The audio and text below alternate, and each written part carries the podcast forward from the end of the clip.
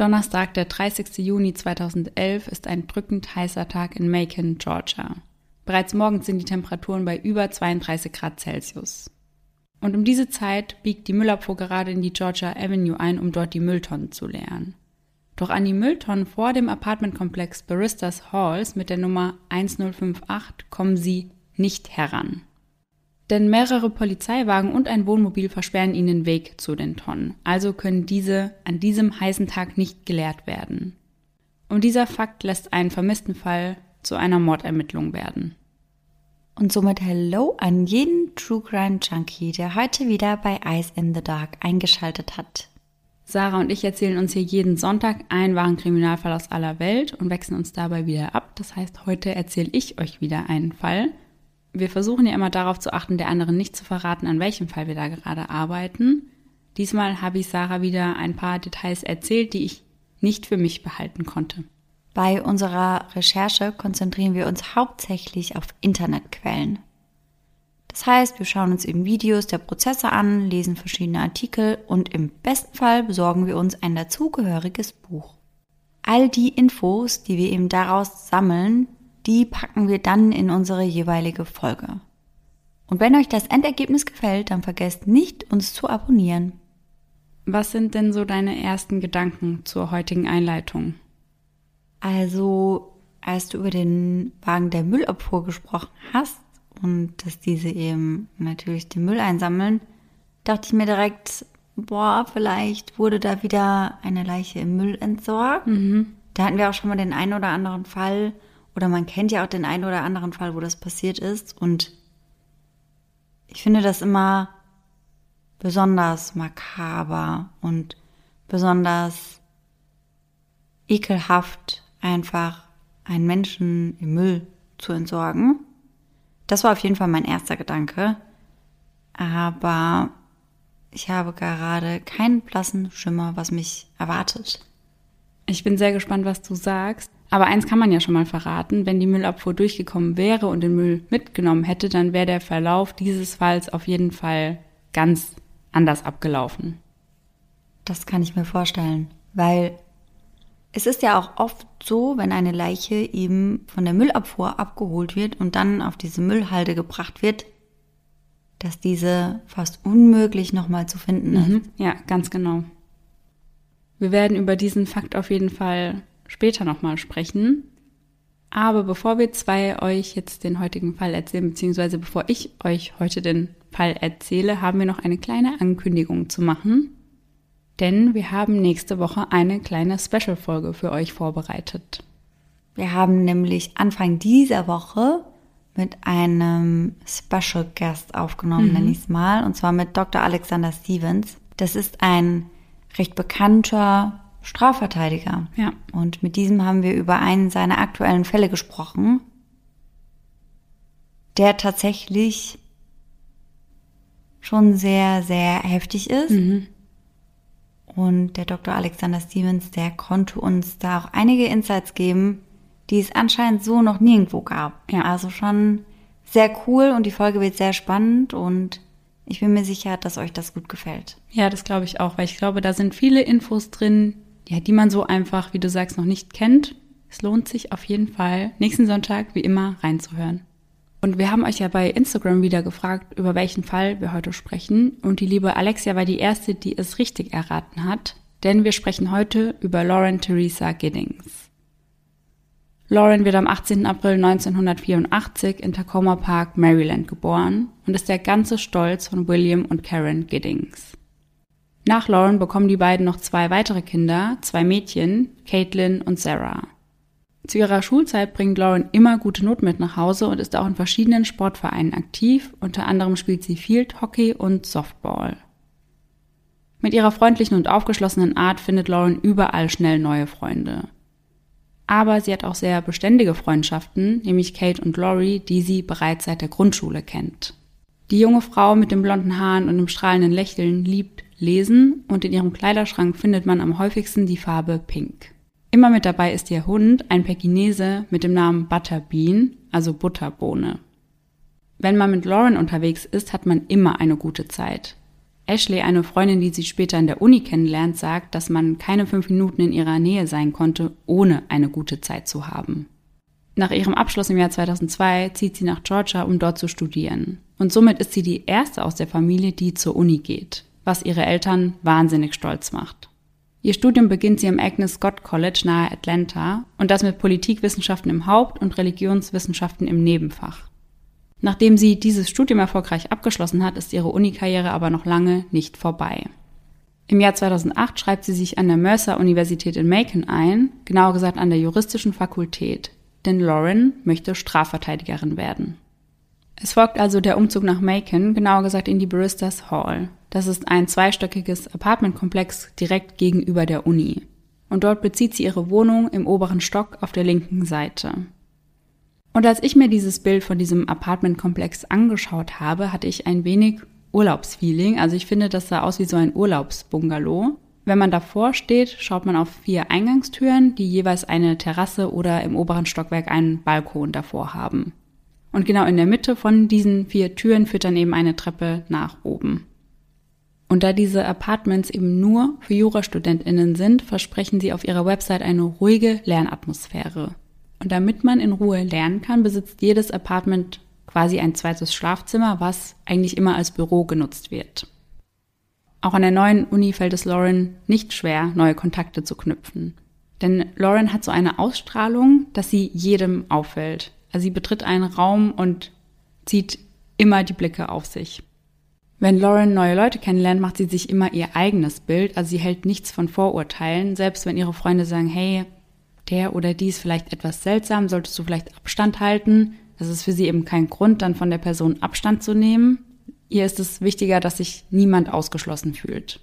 Im letzten Jahr ihres Studiums wird sie zur Vorsitzenden der Federalist Society gewählt.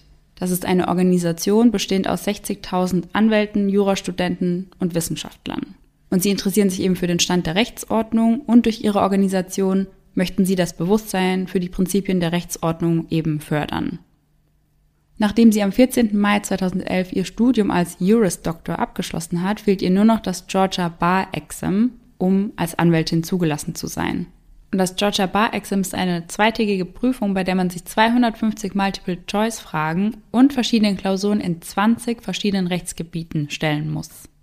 Doch bevor die Lernerei dafür so richtig losgeht, geht es für Lauren noch einmal zurück in die Heimat nach Maryland, zur Hochzeit ihrer Schwester Caitlin, bei der sie als Trauzeugin fungiert. Und ab Juni beginnt sie sich dann von ihren Freunden zu distanzieren, weil sie eben so viel lernen muss. Also sie sagt ihnen, hey, es kann sein, dass ich mich mal nicht so oft melde und ja. nicht so oft dabei bin, weil ja die Prüfung einfach mega wichtig ist. Und auch ihr Partner David muss dann etwas zurückstecken, weil Lauren einfach nicht so viel Zeit hat wie sonst. Aber er hat sehr viel Verständnis dafür, denn er ist selbst als Anwalt tätig. Die beiden haben sich 2007 kennengelernt, als Lauren ein Praktikum in seiner Kanzlei in Atlanta gemacht hat. Und trotz der 20 Jahre Altersunterschied klickt es bei den beiden sofort und sie beginnen sich ab September 2007 zu daten. Sie teilten denselben Humor und das ein oder andere Hobby.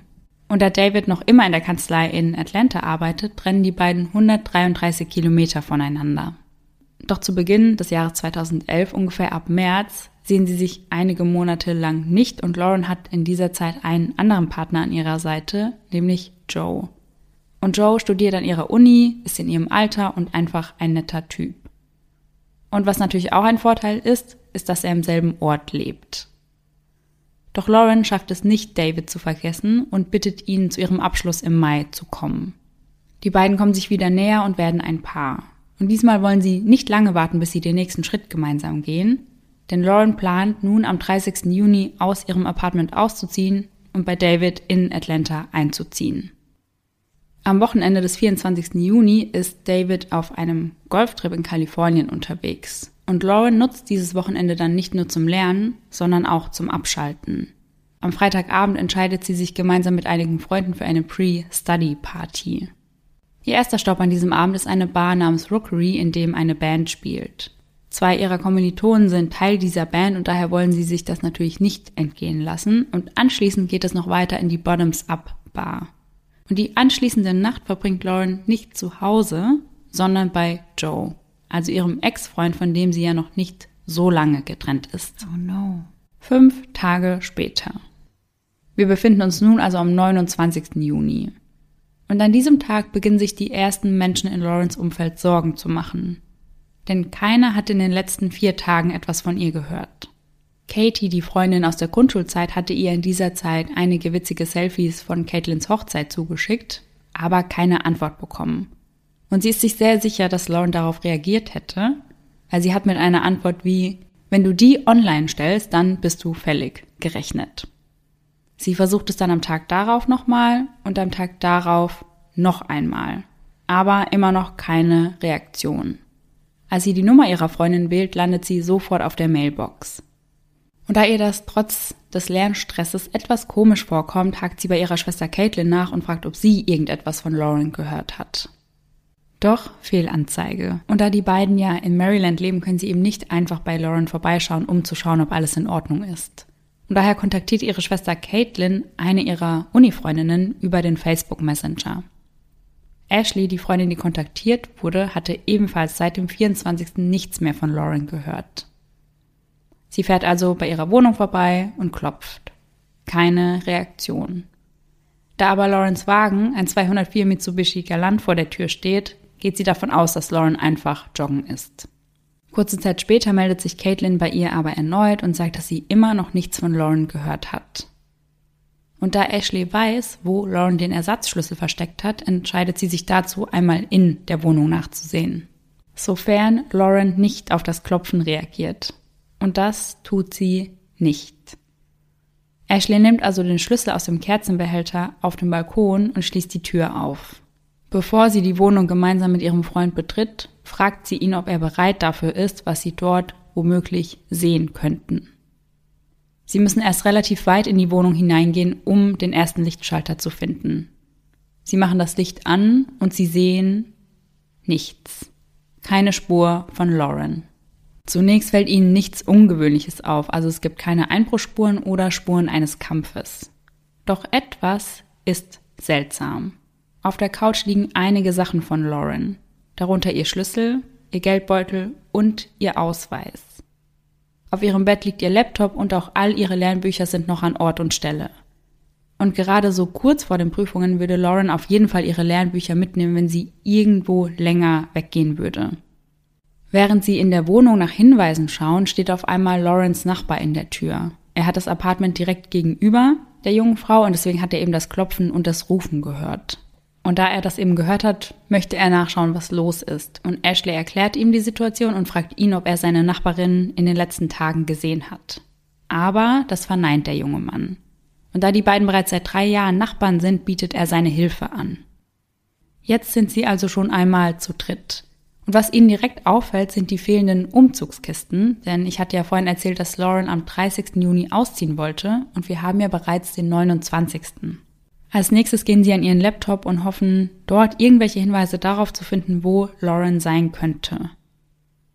Und was sie dort sehen, erschreckt sie ein wenig, denn Lauren hatte am 25. Juni, also am Samstag, ihre letzte Nachricht verschickt. Dabei hat es sich um eine E-Mail an David gehandelt, die sie um 22.30 Uhr am Abend losgeschickt hatte. Und in dieser E-Mail schreibt sie ihm, dass sie mit einem Bekannten ein sehr seltsames Gespräch geführt hat, also dass dieser Bekannte sehr seltsame Fragen zur Beziehung zwischen ihr und David gestellt hatte. Die erste Zeile ihrer E-Mail lautet, ich hatte gerade eine merkwürdige Unterhaltung. In dieser E-Mail äußert sie aber noch andere Bedenken, denn sie sagt, dass jemand versucht hatte, am 23. Juni in ihre Wohnung einzubrechen. Im nächsten Satz spielt sie das aber direkt herunter und sagt, ja, das seien bestimmt irgendwelche Ganoven aus Macon gewesen. Und es ist nicht das erste Mal, dass Lauren diesen Verdacht äußert, denn bereits Wochen vor ihrem Verschwinden hatte sie immer wieder das Gefühl, dass sich jemand Zutritt zu ihrer Wohnung verschafft und das regelmäßig. Einmal lag ihre Wäsche an einem anderen Ort, ein anderes Mal lagen ihre Rechnungen, die sie ganz sicher in die Küche gelegt hatte, im Wohnzimmer. Und das war eigentlich jedes Mal so, wenn sie nach Hause gekommen ist, dass irgendetwas an einem anderen Ort lag. Da wird man ja auch total wahnsinnig. Ja. Weil man sich dann ja immer denkt, spinne ich jetzt? Ja. Mhm. Oder stimmt hier irgendwas nicht? Und ich glaube, die ersten Male denkst du wahrscheinlich wirklich noch, ach ja, habe ich bestimmt in Gedanken irgendwo anders hingelegt, weil Ja. ich habe das auch so oft, dass ich sage, ich habe ganz sicher meine AirPods da und da hingelegt und da sind sie aber nicht und da habe ich sie hundertprozentig in Gedanken woanders hingelegt. Ja. Aber wenn das dann jedes Mal so ist, dann ja, fragst du dich irgendwann, was passiert hier eigentlich? Ja, total. War das das erste Mal, dass sie das mit David geteilt hat oder mit sonst irgendwem? Also sie hatte das schon öfter geäußert mhm. und das war auch mit ein Grund, warum sie so zeitnah aus dem Apartment ausziehen wollte. Absolut verständlich. Sie hat auch in dieser Zeit dann sehr oft bei Freunden übernachtet, weil sie sich in ihren eigenen vier Wänden eben nicht mehr so sicher gefühlt hat. Aber um das Sicherheitsgefühl wieder ein wenig herzustellen, hat sie sich für die Eingangstür einen sehr schweren Türstopper gekauft. Da stellt sich natürlich die Frage, ob diese Vorkommnisse etwas mit ihrem Verschwinden zu tun haben könnten. Denn das alles passt so gar nicht zu Lauren, dass sie auf keine Nachrichten reagiert und sich einfach tagelang gar nicht meldet. Und so melden ihre Freunde sie bei der Polizei als vermisst. Und die handeln glücklicherweise sofort, das ist ja nicht immer der Fall. Ihnen erscheint es seltsam, dass eine Frau wie Lauren, die so viel Wert auf ihre sozialen Kontakte legt, von heute auf morgen verschwunden ist und sich bei niemandem mehr meldet. Ja, vor allem auch ohne ihren Ausweis und ihre Schlüssel dabei zu haben, oder? Ja, genau. Und ihr Auto steht ja auch noch vor der Tür. Also sie kann auch nirgendwo hingefahren sein. Ja, also das ist schon sehr beunruhigend. Ja, und genau dieser Fakt, also dass eben diese Dinge noch in ihrer Wohnung sind, beziehungsweise vor ihrer Wohnung, macht die Polizisten nämlich auch sehr stutzig. Ja, und dann auch die Nachrichten, die ja. seit Tagen nicht mehr mhm. verschickt mhm. wurden. Genau. Schon alles sehr, sehr merkwürdig. Ja. Als Lawrence Vater davon erfährt, dass seine Tochter vermisst wird, setzt er sich sofort ins Auto und fährt elf Stunden nach Georgia. Als die Polizei an der Wohnung ankommt, verschaffen sie sich einen ersten Überblick. Und auch für sie deutet nichts auf einen Einbruch oder einen Kampf hin. Also es sieht wirklich alles normal aus, als sei Lauren einfach munter aus der Tür spaziert. Gemeinsam mit ihren Freunden suchen sie die halbe Nacht nach der jungen Frau. Also sie beginnen natürlich rund um das Unigelände. Aber weit und breit keine Lauren. Es kommen immer mehr Ermittler hinzu und am nächsten Morgen sind es die Dutzenden Wagen der Polizei, die dem Müllauto die Zufahrt versperren. Im nächsten Schritt untersuchen sie das Apartment mit Luminol. Da haben wir ja schon häufiger drüber gesprochen, also Luminol ist eine chemische Verbindung, durch die man auch die kleinsten Blutstropfen sichtbar machen kann. Vor allem auch dann, wenn sie vorher bereits weggewischt wurden und auch wenn sie relativ gut weggeschrubbt wurden, kann ja. man das ja dann noch erkennen. Ja, ganz genau. Sie starten damit im Wohn- und Schlafbereich, aber nichts. Und dann sprühen sie das Luminol im Badezimmer. Und plötzlich leuchtet alles blau. Vom Boden über die Wände bis hin zur Badewanne. Boah. Hier muss sich also das reinste Blutbad abgespielt haben. Und derjenige, der hier sauber gemacht hat, der hat sehr genau gearbeitet, denn trotz der großen Menge an Blut findet man keine Fingerabdrücke und keine Haare. Die Wohnung wird im ersten Schritt natürlich abgesperrt und ihre Freunde und Mitstudierenden werden befragt. Und zu Beginn der Ermittlungen gibt es keine Anhaltspunkte. Niemandem fällt eine Person ein, die Lauren wehtun könnte, weil jeder mochte sie und sie war überall beliebt. Aber ich hatte euch ja erzählt, dass Lauren Strafverteidigerin werden wollte und im Zuge einiger Praktika hat sie häufiger Menschen im Gefängnis besucht und da stellt sich jetzt die Frage, ob sie dort irgendjemanden verärgert hat, warum oder wie auch immer. Nachdem klar ist, dass es sich bei Lawrence Verschwinden vermutlich um einen Mord handelt, verlässt einer der Ermittler die Wohnung. Und während er die Treppe nach unten geht, dreht sich der Wind und ihm steigt plötzlich ein sehr bekannter Gestank mhm. in die Nase. Mhm. Wörtlich sagt er dazu, während wir dort standen, begann der Wind sich zu drehen. Sofort stieg mir ein Geruch in die Nase, der mir sehr vertraut war. Wir alle riechen mal schlechte Dinge im Leben.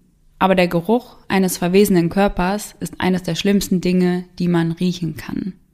Es hat einen sehr ausgeprägten Geruch. Und dieser Geruch scheint von den Mülltonnen zu kommen. Also bewegen sich die Ermittler in diese Richtung und öffnen die Tonne. Direkt fallen ihnen zwei große schwarze Müllsäcke auf. Als sie den ersten öffnen, befindet sich darin nur klassischer Hausmüll. Doch als sie den zweiten, der um einiges größer ist, öffnen, entdecken sie einen weiblichen Torso. Das heißt, ein Körper, bei dem Arme, Beine und der Kopf abgetrennt wurden. Das muss so, so schlimm aussehen. Ja. Die Ermittler sind sich sicher und sagen das auch später, dass nur ein Monster so eine Tat begehen könnte. Und sie ahnen natürlich, dass es sich bei dem Fund um Lauren handelt, aber final bestätigt wird das erst einige Tage später am 6. Juli. Und hätten die Polizeiwagen dem Müllauto nicht den Weg versperrt, hätte man den Torso vermutlich nie gefunden. David Patterson, einer der Ermittler, sagt, dass sie vermutlich noch heute an einem vermissten Fall arbeiten würden. Ja.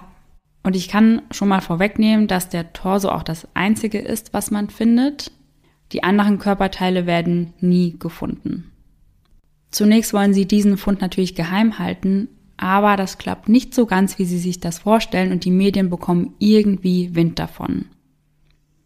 Und Lawrence Schwester Caitlin erfährt so von einer Bekannten, dass eben eine Leiche gefunden wurde.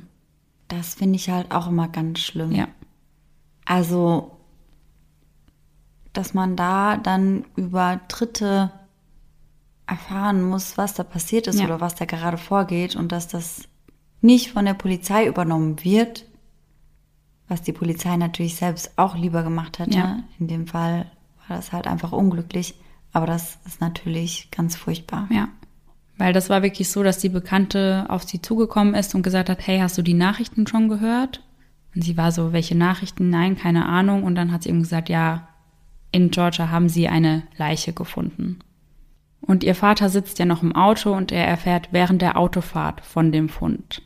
Und als er in Georgia ankommt, macht er sich auf direktem Weg zur Polizei, um seine Tochter zu identifizieren. Also er möchte sein kleines Mädchen noch einmal sehen. Und er will gar nicht hören, als die Ermittler ihm dringendstens davon abraten.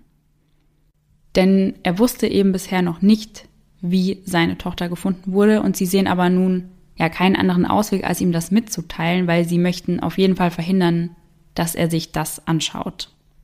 Und das ist ja wirklich eine Nachricht, die kein Elternteil je zu hören bekommen sollte. Die Frage, die sich zu dieser Zeit jeder stellt, ist, wer Lawrence so etwas antun könnte. Wer hätte ein Motiv? Und aufgrund der Brutalität der Tat haben die Ermittler für eine kurze Zeit Sorge, dass es sich dabei um einen Serienmörder handeln könnte. Der entweder schon über alle Berge oder noch in ihrer Stadt ist. Nun werden Freunde und Nachbarn von Lauren gleichzeitig in unterschiedlichen Vernehmungsräumen befragt. Und Ashley, also die Freundin, die bei ihr vorbeigeschaut hat, die sagt später, dass man zu der Zeit das Gefühl hatte, niemandem mehr trauen zu können. Also sie hat auch gesagt, man hat plötzlich seine eigenen Freunde hinterfragt und in einem ganz anderen Licht gesehen. Darunter auch ihr Ex-Freund Joe.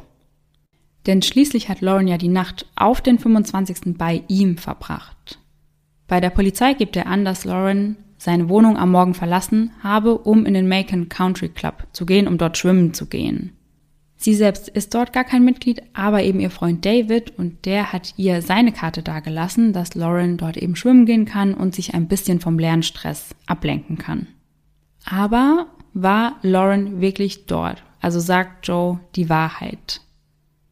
Als die Freunde bei ihr nach Hinweisen gesucht haben, wo sie sein könnte, haben sie einen Kassenzettel einer Fastfood-Kette gefunden und datiert war dieser auf den 25. Juni, also den Samstag, um 18.30 Uhr. Und das kann dann auch durch das Überprüfen ihrer Kreditkartenabrechnung bestätigt werden. Doch als die Ermittler sich die Aufnahmen der Überwachungskamera anschauen, können sie nicht mit Sicherheit sagen, ob Lauren alleine im Auto war. Und so schließen sie Joe auch nicht direkt als Verdächtigen aus. Und wenn David womöglich mitbekommen hat, dass Lauren die Nacht bei Joe verbracht hat, hätte auch er ein Motiv. Und so nehmen sie ihn als nächstes in Augenschein. Er gibt seiner Befragung natürlich an, dass er das Wochenende gar nicht da war, sondern eben in Kalifornien. Doch die Ermittler stellen sich und dann auch ihm die Frage, warum er nicht auf Lawrence E-Mail geantwortet hat, denn sie hat ihm ja immerhin mitgeteilt, dass sie glaubt, dass bei ihr versucht wurde einzubrechen. Ja.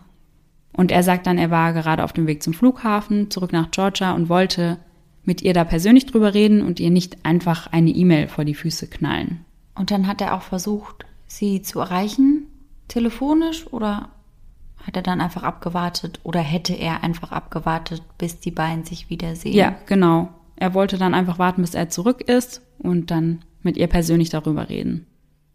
Und in der Befragung erzählt er dann auch, dass die beiden sich für einige Monate nicht gesehen haben, weil die Polizei da natürlich genauer nachhakt, weil sie sagen, ja, ihr hattet doch ein paar Probleme und dann sagt er, ja, wir wollten uns einige Monate nicht sehen, aber sie wollte mich dann bei ihrem Abschluss dabei haben und da sind wir uns eben wieder näher gekommen. Ja. Und während die Ermittlungen auf Hochtouren laufen, sammeln sich die Nachrichtensender förmlich vor dem Apartmentkomplex. Und sie versuchen immer wieder Menschen, die Lauren kennen oder ihr nahestehen, vor die Linse zu bekommen. Und am 30. Juni haben sie auch direkt Erfolg. Denn da fangen sie Lawrence Nachbar Stephen McDaniel ab. Das ist der junge Mann, der auch in der Nacht bei der Suche geholfen hat. Und er sagt der Journalistin genau das, also dass er Lauren kennt und ihr Nachbar ist. Weiter erzählt er, dass niemand seit Samstag etwas von ihr gehört hat. Er erzählt außerdem, dass das letzte Lebenszeichen von ihr in Form einer E-Mail an ihren Freund ging. Und als er gefragt wird, was Lauren für ein Mensch ist, sagt er, sie sei ein sehr, sehr netter Mensch. Er spekuliert außerdem, was passiert sein könnte und sagt, dass sie ja vielleicht beim Joggen entführt wurde. Weiter erzählt er, dass er gemeinsam mit den anderen mit in ihrer Wohnung war, um nachzusehen, was los ist und dass es dort keine Anzeichen für einen Einbruch gab. Alles in allem zusammengefasst ist er also sehr rätselig in diesem Interview. Aber das ändert sich, als er vom Leichenfund erfährt. Denn als die Journalistin ihm das erzählt, erstarrt er völlig. Ungläubig fragt er sie, eine Leiche? Sie sagt ihm dann, dass aber noch nicht klar ist, ob es sich dabei um Lauren handelt. Dennoch sagt er, ich glaube, ich muss mich kurz setzen. Die Kamera filmt ihn noch, wie er zum Bordstein geht und sich dort eben auf den Boden setzt. Nach 20 Minuten hat er sich wieder einigermaßen gefasst und führt das Interview fort. Immer wieder weint und schluchzt er sehr stark und fragt, wer so etwas tun könne. Als die Journalistin ihn fragt, ob er etwas zu trinken haben möchte, verneint er. Er hätte ihr helfen können. Hätte er irgendetwas gewusst, hätte er helfen können. Denn er selbst habe eine Waffe zur Verteidigung bei sich in der Wohnung.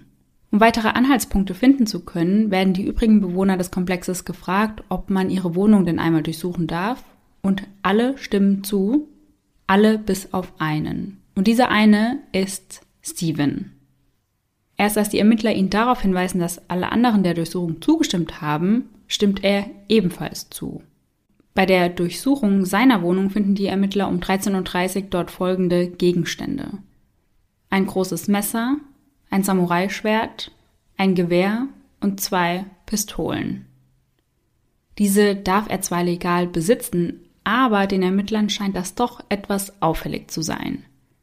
Was sie außerdem seltsam finden, ist, dass Steven Wasser, Dosenessen und Klopapier bunkert. Aber warum er das macht, da werden wir später noch einmal drauf zu sprechen kommen. Im nächsten Schritt wird der gesamte Komplex mit Leichenspürhunden abgesucht. Als Steven das erfährt, sagt er, er könne in etwas getreten sein, was die Hunde anschlagen lässt. Und tatsächlich schlagen die Hunde an folgenden Stellen an. Vor Lawrence Wohnung, vor Stevens Wohnung, in Stevens Schlafzimmer, in der leerstehenden Wohnung, die sich unter Lawrence befindet, und im Waschraum. Somit wird Steven ein weiteres Mal befragt und seine Wohnung ein weiteres Mal durchsucht. Bei dieser Durchsuchung fallen den Ermittlern einige Kondome auf, was hier an sich nichts Ungewöhnliches ist. Doch Steven hatte im Zuge seiner ersten Befragung angegeben, Jungfrau zu sein, weil er sich für die Ehe aufheben möchte. Und da fragen die Ermittler ihn nun natürlich, warum er dann überhaupt Kondome hat. Er gibt an, in zwei Wohnungen eingebrochen zu sein und die Kondome als Souvenirs mitgenommen zu haben. Aus diesem Grund wird er dann wegen Einbruch und Diebstahl festgenommen.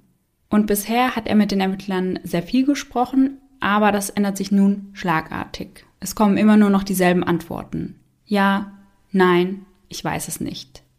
Generell wirkt er sehr wir und abwesend. Doch bevor wir auf seine aktuelle Vernehmung eingehen, schauen wir uns Steven einmal etwas genauer an. Geboren wird er am 9. September 1985 als Sohn von Mark und Glenda. Gemeinsam mit seinen vier Adoptivgeschwistern wächst er in Lilburn, einem Vorort von Atlanta, auf. Und bereits als Kind legt er sehr viel Wert auf Sauberkeit und Ordnung, also es muss immer alles sauber und ordentlich sein. Und das ist eben so extrem, dass er von seiner Familie nur noch Mr. Clean genannt wird. Ansonsten interessiert er sich für Star Wars, Herr der Ringe, Puzzle und Bücher. Bis er 13 Jahre alt ist, singt er im Chor der Atlanta Boys und als er aus dem Chor austritt, schließt er sich einer Gruppe an, die durch Georgia reist, um alte Kirchen zu restaurieren. Bereits früh zeigt sich sein Interesse an Politik.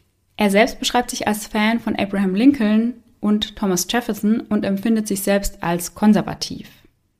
Anders als Lauren hat Stephen schon immer Schwierigkeiten, neue Leute kennenzulernen und somit auch Freunde zu finden.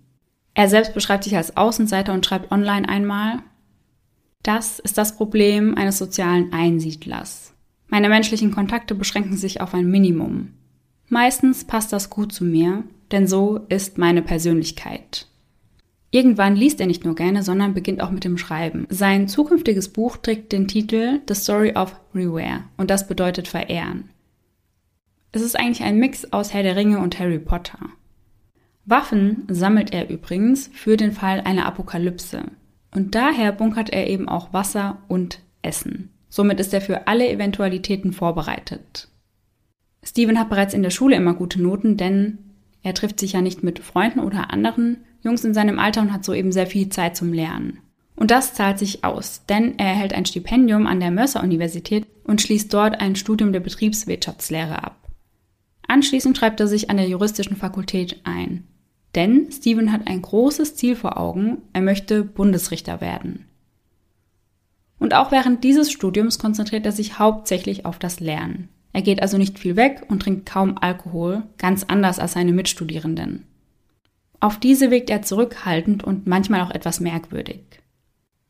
Oft schreibt er online über seine Gedanken und auch über die Sehnsucht, eine Partnerin an seiner Seite haben zu wollen.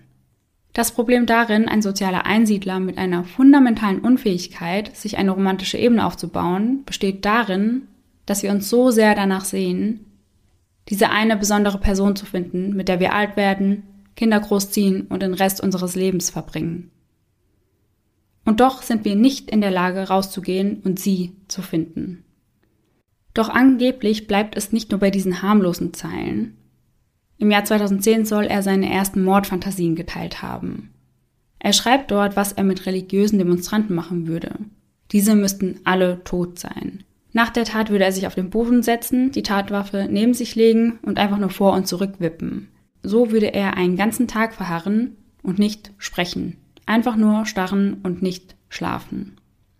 Wenn ein Familienmitglied dazugeholt werden würde oder ihm ein Bild gezeigt werden würde, würde er einfach mit dem Kopf schütteln, fragen, wo er ist und ob es seiner Familie gut geht.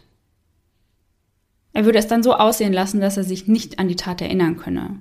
Und mit diesem Verhalten, da ist er sich ganz sicher, würde er als unzurechnungsfähig erklärt und eingewiesen werden. Den Text beendet er mit den Worten, dass das alles natürlich rein theoretisch gemeint sei. Verlassen kann man sich auf Stephen jederzeit. Wie Lauren ist er auch ein Mitglied der Federalistic Society und wird im letzten Jahr als Vice President gekürt, also als Vizepräsident. Eines der Mitglieder sagt über ihn, zuverlässig wie die Hölle. Wenn wir eine Kühlbox voller Eis brauchten, war die Kühlbox voller Eis. Wenn wir Flyer brauchten, hängte er sie auf. Dennoch wird er von den meisten seiner Mitstudierenden gemieden. Er wirkt oft neben sich und seine langen braunen Locken und sein Bart wirken oft ungepflegt. Und ich habe ja anfangs erwähnt, dass Lauren sich durch solche Dinge eben nicht abschrecken lässt und so ist sie auch immer nett zu Steven und geht auch häufiger mal auf ihn zu. Das ein oder andere Mal lädt sie ihn auch zu einigen Veranstaltungen ein, so versucht sie ihn einfach zu integrieren. Steven fragt Lauren dann das ein oder andere Mal nach einem Date, aber sie lehnt jedes Mal höflich ab, denn Sie ist ja immerhin in festen Händen und auch unabhängig davon scheint sie auch kein Interesse an Steven zu haben. Immer wieder sagen ihre Freunde zu ihr, sie solle nicht mit ihm reden, denn sie würden ihn für gefährlich halten, und als Antwort lacht Lauren nur und sagt, wenn er gefährlich wäre, wäre sie ja die Einzige, die sich keine Sorgen machen müsste, weil sie die Einzige ist, die immer nett zu ihm ist. Jetzt zurück zur aktuellen Befragung von Steven. Diese dauert insgesamt zwei Stunden und man kann sich das gesamte Videomaterial online anschauen. Man erkennt wirklich einen extremen Unterschied zu dem Interview zuvor, denn er gibt hier nur ganz kurze, knappe Antworten. Der Ermittler beginnt die Befragung mit ganz einfachen Fragen. Also er zeigt ihm erstmal ein Bild von Lauren, fragt, wer sie ist und wann er sie das letzte Mal gesehen hat. Während der gesamten Befragung bewegt er sich sehr langsam und wirkt allgemein sehr steif. Und oft braucht er einige Minuten, bis er antwortet. Und das irritiert die Polizisten natürlich, denn sie haben ja das Interview von ihm gesehen und hatten ihn ja zuvor schon befragt und da war er jedes Mal sehr redselig und hat sich ganz anders verhalten, als er das jetzt tut. Er sagt, er habe Lauren nichts getan und der Polizist sagt ihm dann, dass er ihn als Freund um Hilfe bittet. Aber Steven sagt wieder nur, er weiß es nicht. Dann wird er nach seinen Waffen gefragt, also er soll diese aufzählen und genau sagen, warum er die überhaupt besitzt. Und als sie so gar nicht mehr weiterkommen, sagen sie ihm, sie hätten Blut bei ihm gefunden. Was nicht der Fall ist, was Steven natürlich weiß, und so springt er darauf auch nicht an. Man hatte Kratzer auf seinem Oberkörper festgestellt und auf die Frage woher sagt er, dass er sich im Schlaf selbst gekratzt habe. Und allein das Ansehen dieser Befragung empfand ich als sehr, sehr frustrierend. Also ich will nicht wissen, wie das für die Ermittler in diesem Moment war. Doch in der Zwischenzeit stoßen die Ermittler vor Ort auf mehr Hinweise. Denn im Wartungsschrank des Waschraums finden sie eine Säge. Eine Säge, an der etwas Blut festgestellt werden kann. Der Schrank, in dem sie gefunden wurde, war allerdings fest verschlossen. Und so stellt sich die Frage, wer einen Schlüssel dafür hatte und so auch die Möglichkeit hatte, die Säge darin zu verstecken. Und diesen Schlüssel besitzt nur eine einzige Person, der Hausmeister, der auch gleichzeitig ein Student an der Mercer Uni ist. Und er hat nicht nur den Schlüssel zu diesem Schrank, sondern auch einen Master Key, das heißt einen Schlüssel, mit dem er Zutritt zu allen Wohnungen des Komplexes hat.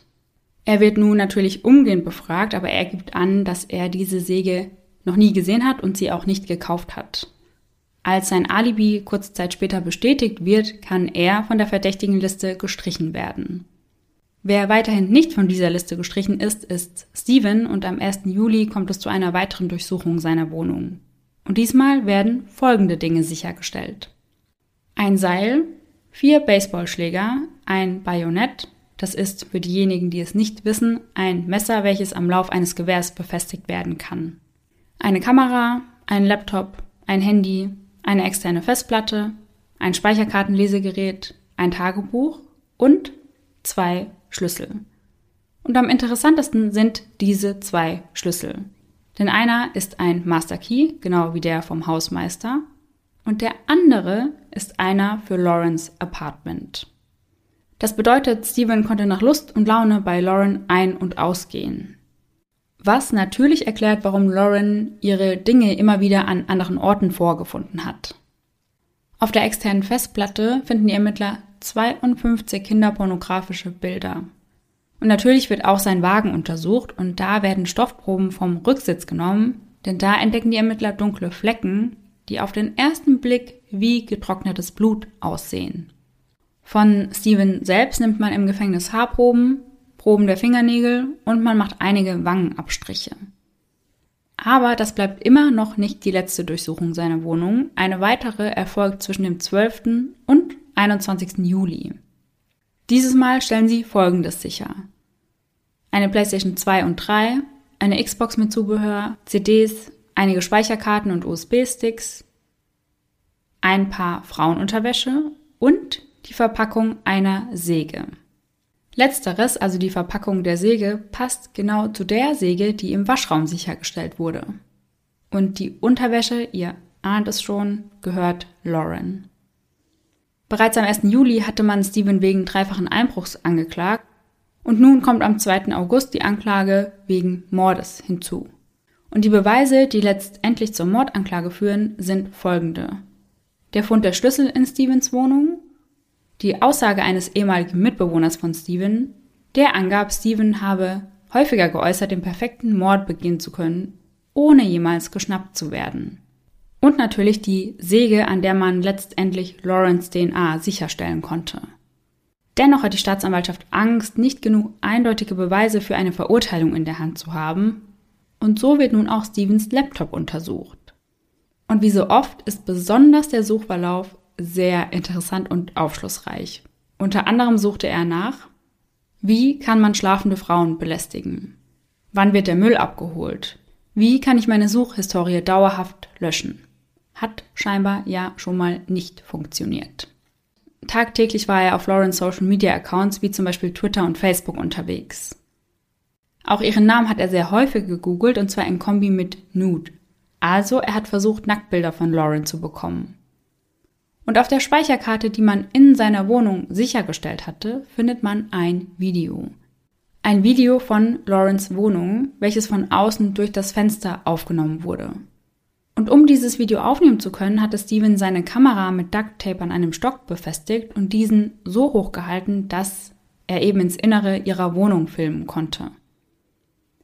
Lauren hatte zwar die Jalousien runtergelassen, aber die waren eben nicht komplett blickdicht. Das heißt, man konnte durch die einzelnen Jalousien ein wenig hineinsehen. Das Video stammt vom 25. Juni 2011. Am 3. August bekennt er sich für den Mord nicht schuldig. Und 20 Tage später folgen sieben weitere Anklagen für sexuelle Ausbeutung von Kindern. Und auch hierfür bekennt er sich im Dezember nicht schuldig.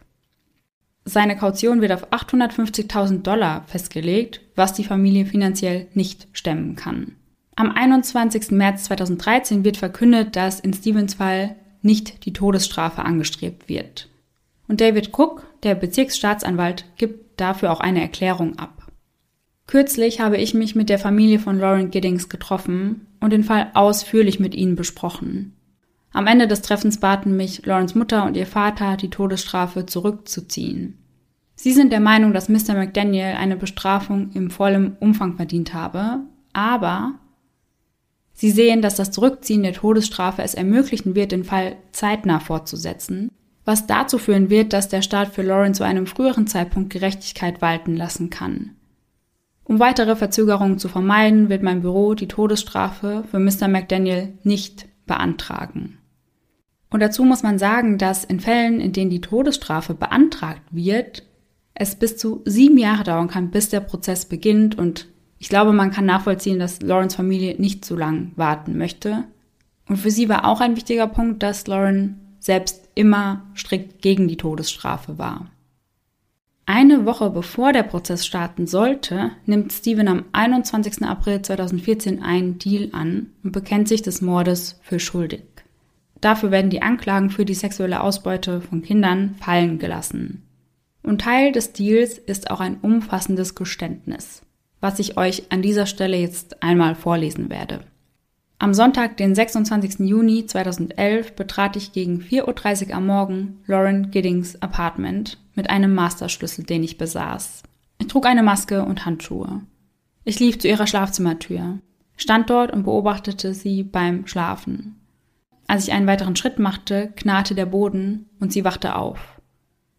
Sie setzte sich auf, sah mich und sagte sehr ruhig, Get the fuck out.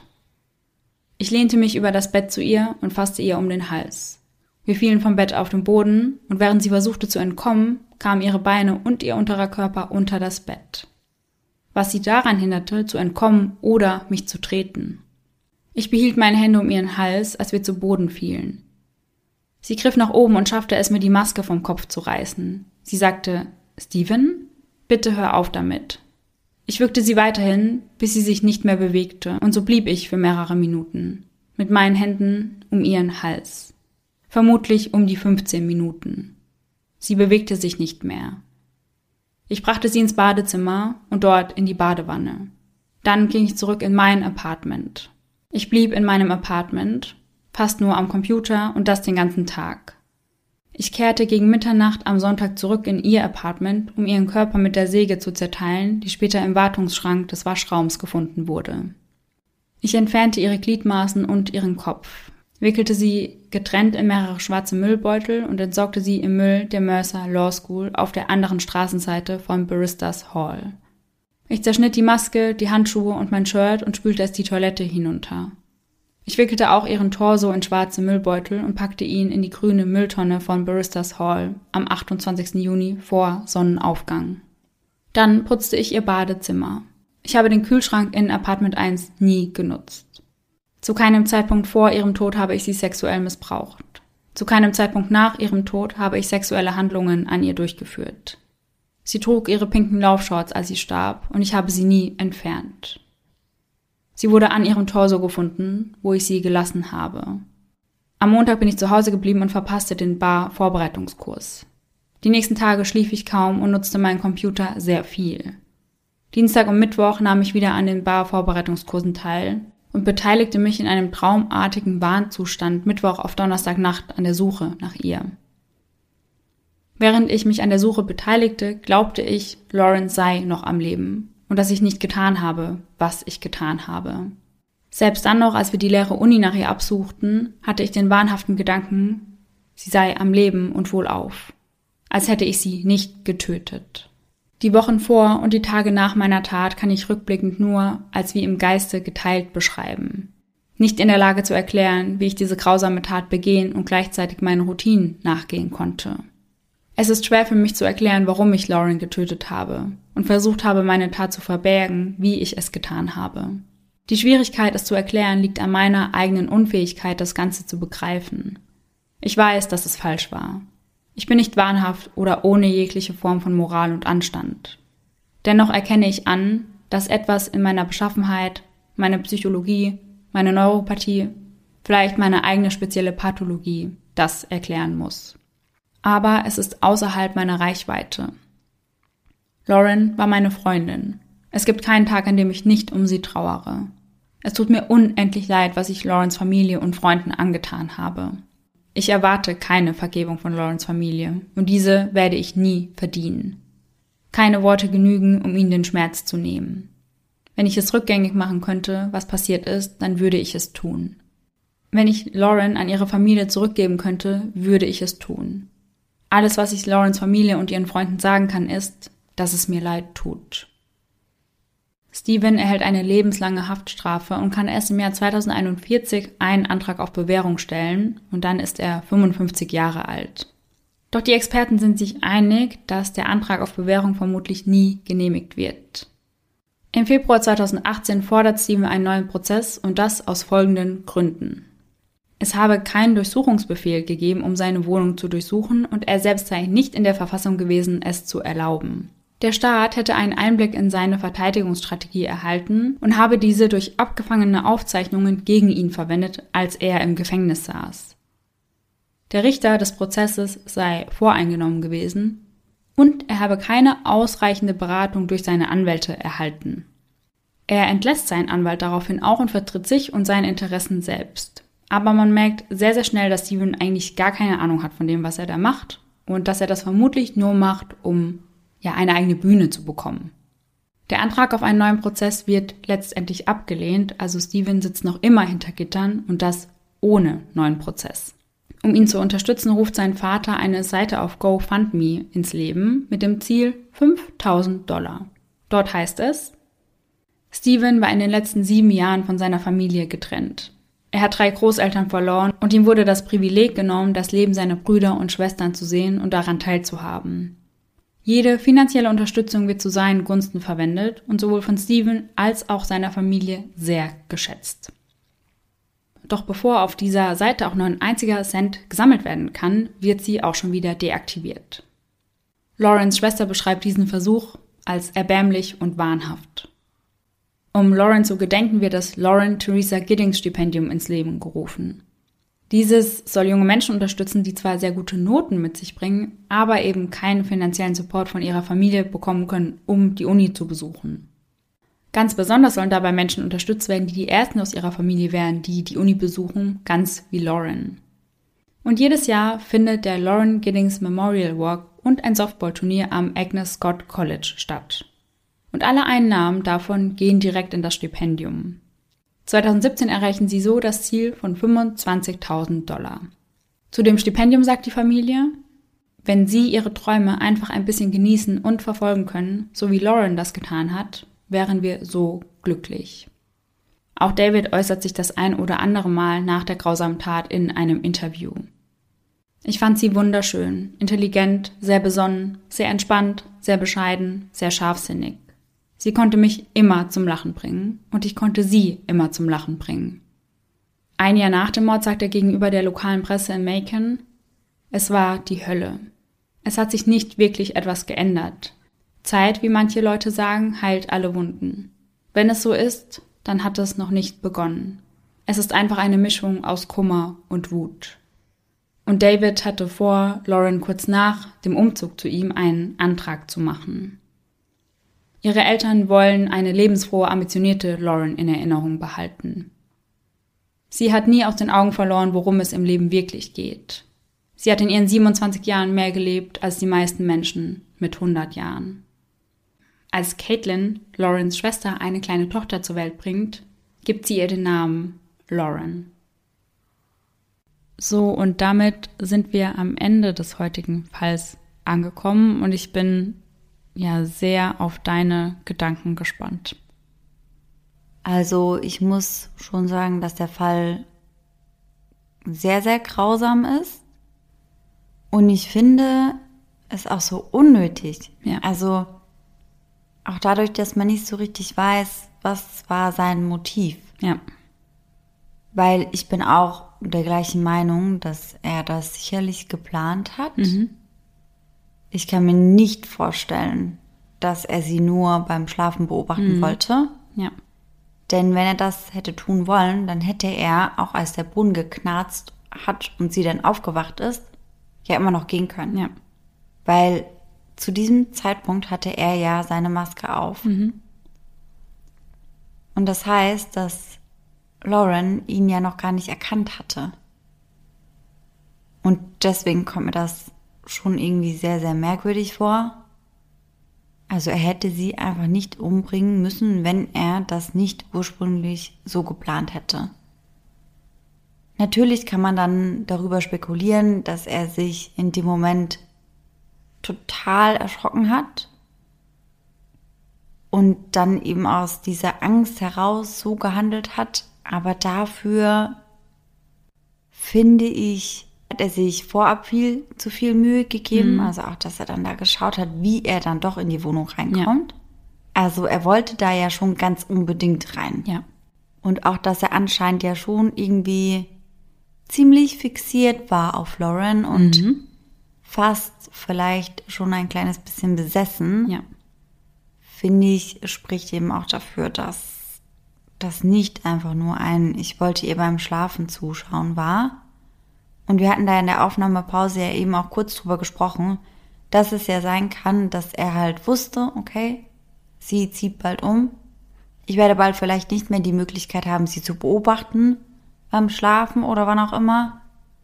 Und wenn das nicht mehr geht, dann bringe ich sie eben um. Ja.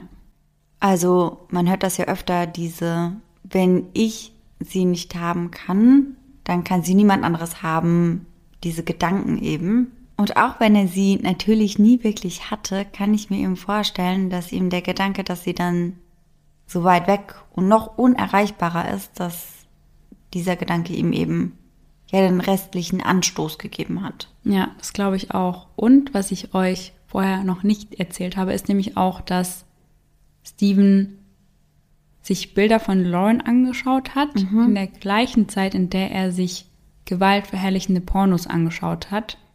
Und wir sprechen da von Pornos, in denen es um Kannibalismus, Oh, Mord krass. und sowas geht. Also, und während er sich das angeschaut hat, hat er sich Bilder von ihr angeschaut.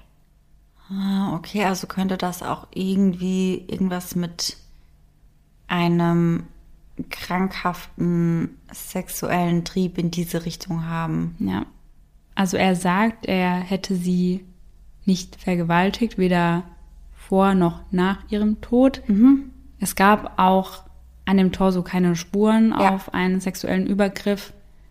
Aber ja, ich finde das auch schon sehr heavy, dass er sich das Ja. gleichzeitig angeschaut hat. Also, dass er sich das auch allein angeschaut hat, aber Ja, Ja. ja, klar, auf jeden Fall. Ich meine, trotzdem finde ich, kann das ja für ihn etwas Sexuelles gehabt haben. Also auch wenn er sich nicht an Lauren direkt vergangen hat, ja, kann er ja danach eben über die Tat nachgedacht haben und Ja. da dann vielleicht an sich selbst sexuelle Handlungen durchgeführt ja, haben. das Also stimmt natürlich. ist natürlich möglich, dass er sich dann da eben nachträglich dran aufgegeilt hat, Mhm. Um das jetzt mal ganz unverblümt zu sagen. Und den Gedanken finde ich schon extrem widerlich. Ja.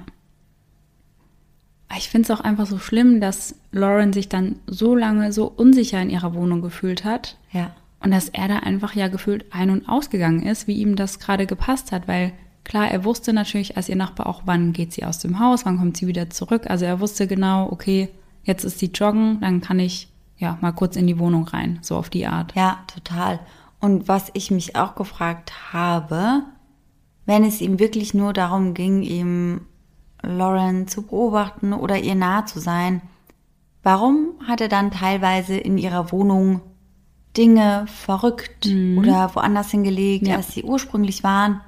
Weil mir kommt das irgendwie vor wie so ein bisschen ekelhaftes und bisschen abartiges Spielchen, das er da mit ihr spielt. Also, dass er vielleicht auch ein bisschen genießt, ihr damit Angst einzujagen. Ja, das kann ich mir auch sehr gut vorstellen, weil wenn das einmal gewesen wäre, okay, hätte man sagen können, hat er vielleicht nicht mehr drüber nachgedacht Ja. oder sie kam schneller nach Hause als Ja. gedacht, aber das war ja fast immer, wenn sie nach Hause gekommen ist, also wird das ja eine ganz bewusste Entscheidung gewesen sein. Das kann ich mir auch vorstellen. Und das wirkt dann jetzt so im Ganzen betrachtet wie so ein makaberes Vorspiel, sage ich mal, von dem, was da noch kommt. Ja. Dass er ihr da halt einfach so ein bisschen signalisiert, hey, ich bin in deiner Wohnung und Ja. ich kann da auch jederzeit rein und du bist hier nicht sicher. Und das finde ich voll das kranke Psychospielchen. Und Lauren war ja dafür bekannt, dass sie auf alle Leute zugegangen ist und sie immer integriert hat und dass genau das ihr dann im Endeffekt zum Verhängnis wurde. Und das ist so traurig, weil das ja eine sehr schöne Eigenschaft von ihr war. Ja, war der Nachbar denn generell als eher komischer Kauz bekannt? Ja, ja. Also es war schon so, dass die Leute sich ja dachten, boah, der ist merkwürdig, von dem halten wir uns etwas fern. Ja, Aber Lauren war halt trotzdem immer nett zu ihm, weil sie niemanden ausschließen oder ausgrenzen wollte. genau, sie war immer sehr nett zu ihm und wenn jetzt mal irgendeine Veranstaltung war, auf der ganz viele Leute waren, dann hat sie ihm da auch Bescheid gesagt und gesagt, hey, wenn du auch vorbeikommen möchtest, dann komm vorbei. Ja, und er hat das vielleicht einfach anders interpretiert, Ja. als es gemeint war. Ja, ganz genau. Boah, ja, also auf jeden Fall ein sehr, sehr heftiger Fall. Ich finde auch den Gedanken daran, dass er beinahe damit durchgekommen wäre, ja. womöglich. Mhm. Finde ich auf jeden Fall heftig. Was ich aber nicht nachvollziehen kann, ist auch die Tatsache, dass er diese Säge nicht entsorgt hat. Ja, ja. Also habe ich irgendwie gar nicht nachvollziehen können. Und eben auch die ganzen Fotos Ja. von Lauren und auch das Video von Mhm. diesem Einbruch, beziehungsweise bevor er es eben versucht hat. Und auch die Schlüssel hat er ja nicht entsorgt. Ja. Das waren ja alles Hinweise darauf, dass er irgendetwas zumindest damit zu tun hat oder haben könnte. Also die Polizei hat auch gesagt, dass sie den Eindruck hatten, dass er sich für schlauer als alle anderen gehalten Ja. hat. Das haben wir ja sehr oft. Dass er wirklich dachte, er kommt damit locker easy davon. Ja. Was ja auch wahrscheinlich funktioniert hätte, wenn die Müllabfuhr durchgekommen wäre. Aber ja, er dachte einfach, die können ihm eh nichts so auf die Art wahrscheinlich. Ja. Und deswegen Ja. war er da vielleicht teilweise so unvorsichtig. Ja, ich finde, das sieht man eben auch daran, dass er dann denkt, er ist in der Lage dazu, ein Interview im Live-TV zu Ja. geben, wo er eben darüber spricht und dass er halt denkt, ja, also mir merkt man da gar nichts an. Ja. Und dann fällt ihm ja anscheinend doch alles aus dem Gesicht, als er hört, dass da eine Leiche gefunden wurde. Also ihr müsst euch das unbedingt anschauen. Ich packe euch das sehr gerne in die Show Notes. Aber wirklich, er redet am Anfang total locker flockig, sage ich mal, und Ja, ist total. überheblich Ja. einfach. Und dann sagt die Journalistin das so, ja, und es wurde ja eine Leiche gefunden und er stockt komplett, also er erstarrt wirklich von jetzt auf die andere Sekunde und schaut nur so und sagt so, eine Leiche, ich muss mich setzen. Und also die Polizisten haben dann gesagt, also so schaut jemand, der gerade ertappt wurde. Ja, ja, aber er hat halt gedacht, mir kommt eh niemand auf die Schliche Ja, und mir ja. kann niemand was. Ja. Und ich finde diese Einstellung und diese Selbstüberschätzung, die wird ja auch nochmal deutlich, als er dann versucht, sich selbst zu verteidigen. Total, ja. Und die Ermittler sagen auch, dass sie sich sicher sind, dass aus ihm ein Serienmörder geworden wäre, weil er sich genau so verhalten hat. Ja, wir haben ja vorhin in der Pause auch kurz über Ted Bundy gesprochen, mhm. der da ja auch sehr, sehr überheblich ja. vorgegangen ist. Ja. Ich meine, das alleine macht einen noch nicht zu einem Serientäter, ja. aber ich kann mir das durchaus auch vorstellen. Und ich gehe davon aus, dass die Polizei Anzeichen für so etwas auf jeden Fall erkennen ja. kann. Und ich fand es auch krass, dass er den Tor so eben direkt vor dem Apartmentkomplex. Ja, frech. In den Müll geworfen hat. Weil das zeigt das ja auch wieder so, hey, ja. mir kann gar keiner was, ich kann das hier einfach reinschmeißen und ja. ich komme trotzdem davon. Ja, ja, total. Und auch, dass er einen ganzen Tag gewartet hat, mhm bis er sie dann entsorgt hat. Ja. Weil es hätte ja auch sein können, dass David oder Joe oder eine Freundin vorbeikommt und nach ihr schaut. Ja. Und ich bin mir ziemlich sicher, dass sie da dann noch Spuren, also auch Fingerabdrücke oder Haare gefunden hätten, weil da hatte er das Bad ja ursprünglich noch nicht gesäubert. Ja, ganz genau. Und dann sitzt er in der Zeit einfach in seinem Apartment und chillt. Ja. Der war da fast die ganze Zeit dann am Computer, hat keine Ahnung was gemacht und ja, war direkt nebenan. Also ganz, ganz heavy. Und ich finde einfach diesen Zufall immer noch so krass, dass ja die Müllabfuhr einfach wegen dem Polizeiwagen nicht durchgekommen ist, weil, wie gesagt, man hätte wahrscheinlich nie aufklären können, was mit ihr passiert ist. Ja, ja, ja, weil es halt wirklich so ist, dass es extrem schwer ist, eine Leiche noch auf der Mülldeponie mhm. zu finden. Ja. Was man ja eben auch daran sehr gut erkennen kann, dass die restlichen Leichenteile niemals mehr aufgetaucht ja. sind. Und sie haben auch danach gesucht, aber sie haben rein gar nichts mehr gefunden. Ja. Und deswegen weiß man auch nicht zu 100 Prozent, ob er sie wirklich erwürgt hat. Das hat er ja so gesagt, aber ja. das konnte man natürlich dann nicht mehr nachvollziehen. Ja, ja. Krass auf jeden Fall. Und das ist auch wieder ein Fall, wo wir auf jeden Fall jetzt noch eine Gänsehaut-to-go-Story gebrauchen können.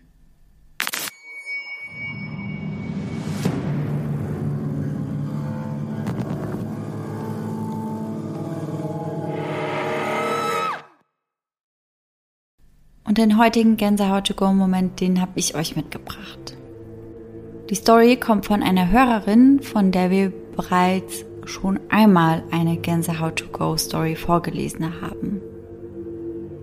Sie schreibt, bei der zweiten Story war ich noch ein kleines Kind und weiß es nur von meinen Eltern. Wir wohnten damals in einer Mietwohnung in einem Mehrfamilienhaus. Meine Eltern haben damals extrem viel gestritten und ich war wohl sehr unruhig. Ich habe unglaublich viel geschrien und die ganze Familie war einfach sehr unruhig und unglücklich. Zudem hat mein Papa erzählt, dass er sehr oft, als er ins Schlafzimmer gegangen ist, Gänsehaut bekommen hat. Und dass das auch in der Wohnung der Nachbarn vorkam, als sie dort einmal eingeladen waren. Meine Mama hat das auch gespürt. Und wir sind dann relativ bald umgezogen. Eine Weile danach haben meine Eltern dann erfahren, dass sich die Frau, der Nachmieter in der Wohnung, erhängt hat. Mhm.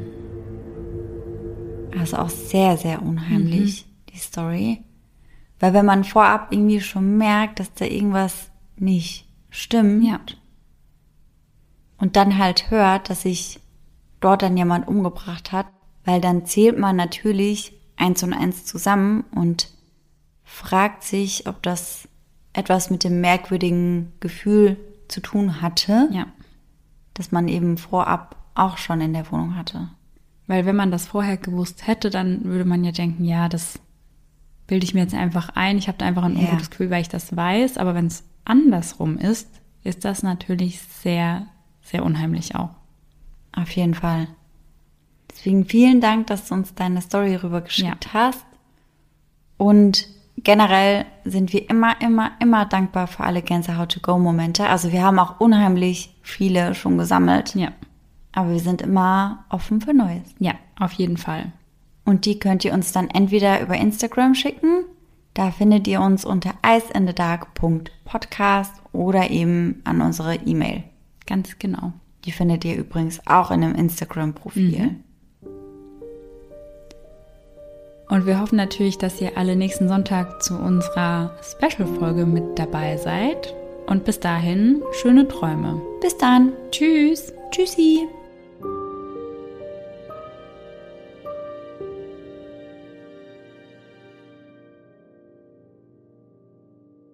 Bei der man sich 250 Multiple-Choice-Fragen und Multiple? Multipli? Wie sagt man? Multipli? Wie, wie sagt man es richtig? Wie hättest du es, sagst mal, wie du es sagen würdest. Mal, mal, multiple? Das habe ich eben nicht gesagt, aber ist es das? Ja. Mal, mal, multiple? Bei dem man sich 250 Multipli-Choice-Fragen. Multipli-Choice. Gut, dass du keine Professorin, Lehrerin oder sowas geworden bist. Die Schüler hätten dich abgeworfen mit Ich, ähm, ich teile euch jetzt eure Multiple-Choice. So, Leute, die Arbeit heute, oder die heutige Klausur, die ist äh, Multiple Choice.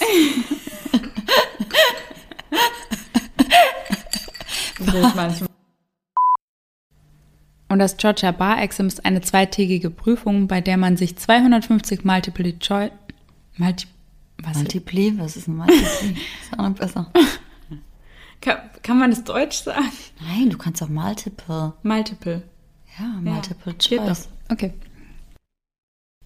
Was? Deutsch, in Deutsch sagen. Gibt es ein deutsches Wort? Multiple Auswahloption. Die denken alle, du bist irgendwie durch dann. Ja, Also wild. Hm. Multiple, da muss man sich 250 multiplen Antwortmöglichkeiten stellen. Und alle sind so. Meinst, me- me- meint sie Multiple Choice? Und Regi ist so, nee, nee, Multipli. Multipli, das klingt wie so ein Saft. Junge, was machen die denn? Was war das denn? Sofern Lauren natürlich nicht auf das Klopfen reagiert. Wer? Hm? Das war wieder so ein Roran. Lauren.